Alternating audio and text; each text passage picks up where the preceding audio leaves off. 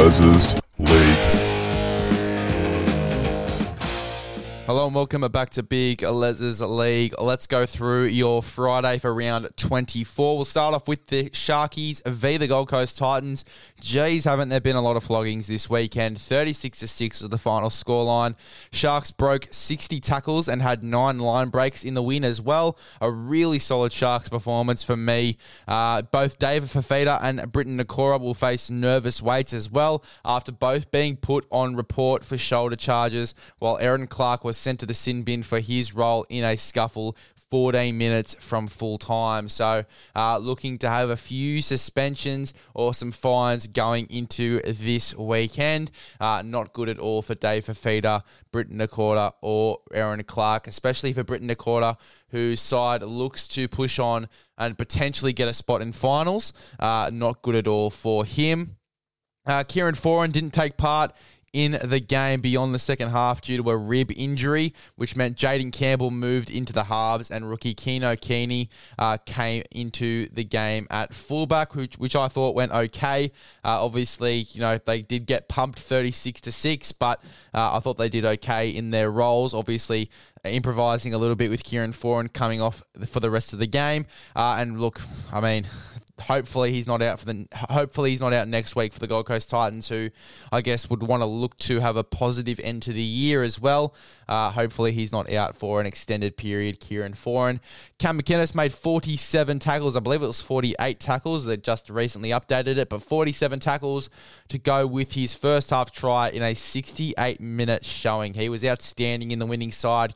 Uh, Cam McInnes uh, just adds another another layer as a lock forward, and you know I didn't think he'd be this good at lock. I thought that he was always a hooker, especially uh, just before he left St George. I really was under the mindset that he was a number nine, uh, but he's killed it especially this year uh, for the Cronulla Sharks, being in that number 13 jersey. He's really made it his own. I think he's had some really awesome performances there. Um, Sharks have now won their past nine games against the Titans, while the Gold Coast Titans have just two wins in their past 10 away games.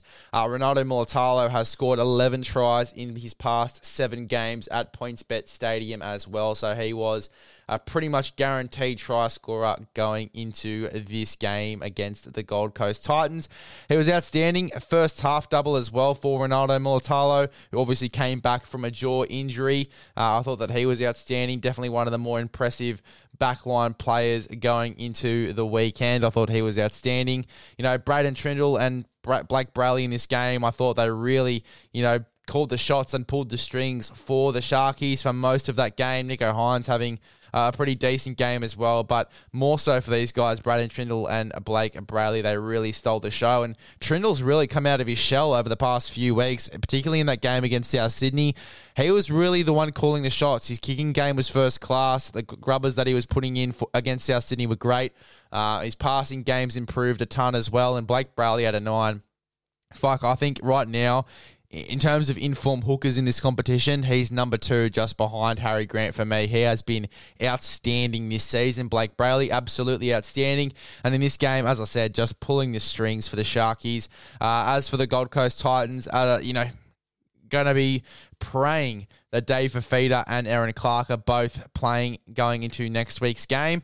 Uh, you know, as I said, they do want to finish off the season well. They do want to finish the, off the season on a positive note. It'd be better off if they didn't have those guys out of this game. Uh, but look, to summarise, I think that the Sharkies were outstanding. Uh, great game, 36 to 6. Titans, not really much to say about them in this game.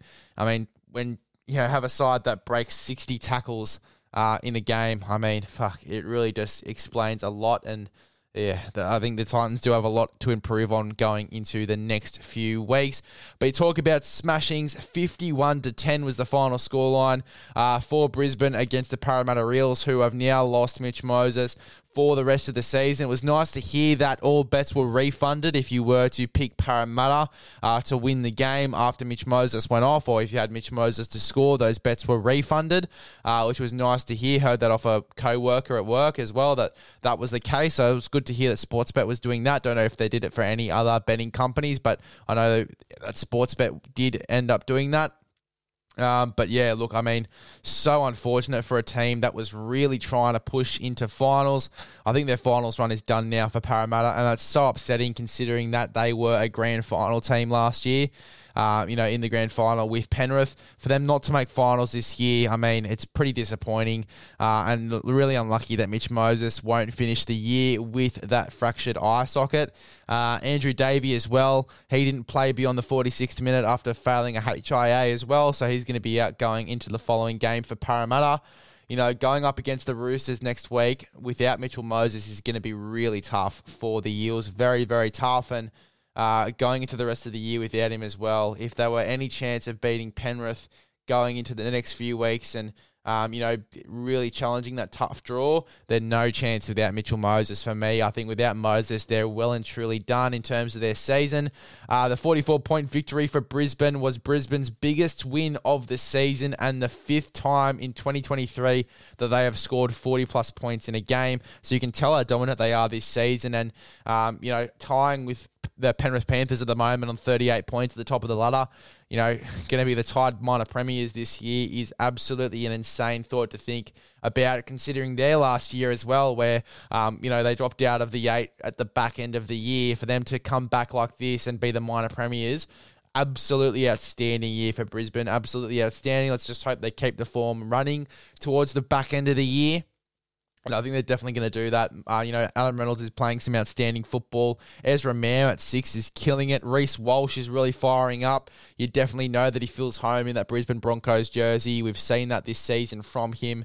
You know, their backline players have been outstanding, particularly their centres in Herbie Farnworth and Tony Staggs. I mean, missing Herbie Farnworth next year, the Brisbane Broncos will. He is outstanding, absolutely outstanding, Herbie Farnworth. And the fact that he's not going to be there next year is mind boggling.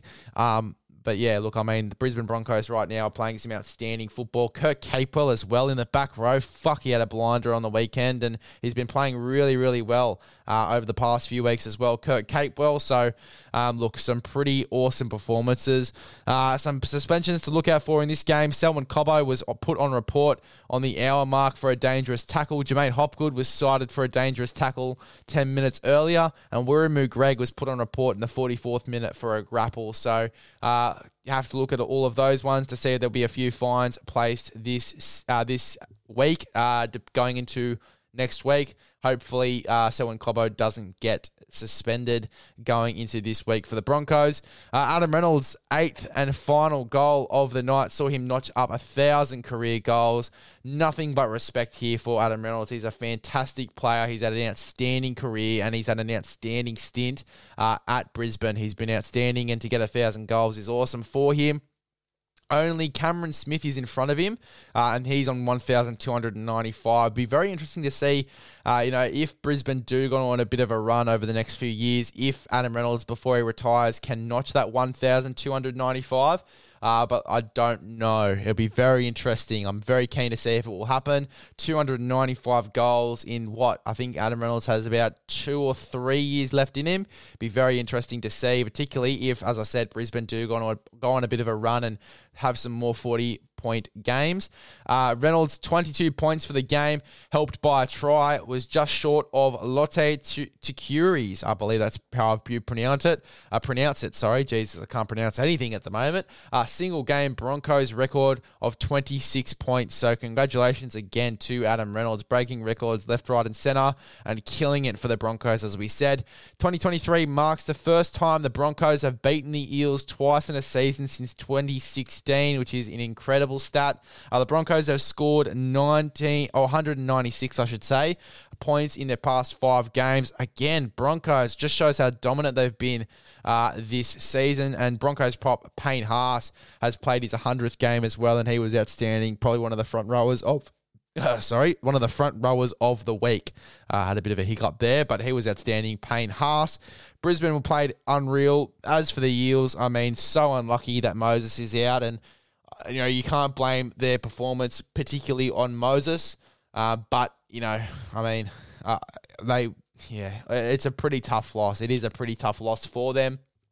And yeah, Moses uh, confirmed to be out for the year with a fractured eye socket. So um, yeah, it's going to be a tough next few weeks for the Parramatta Eels. Hopefully, they finish the year on a somewhat good note, but I think it's just going to be hard with the draw they've got to win those games. So, uh, yeah, very unlucky for the Parramatta Eels. As for the Broncos, though, absolutely killed it on your Friday night. One.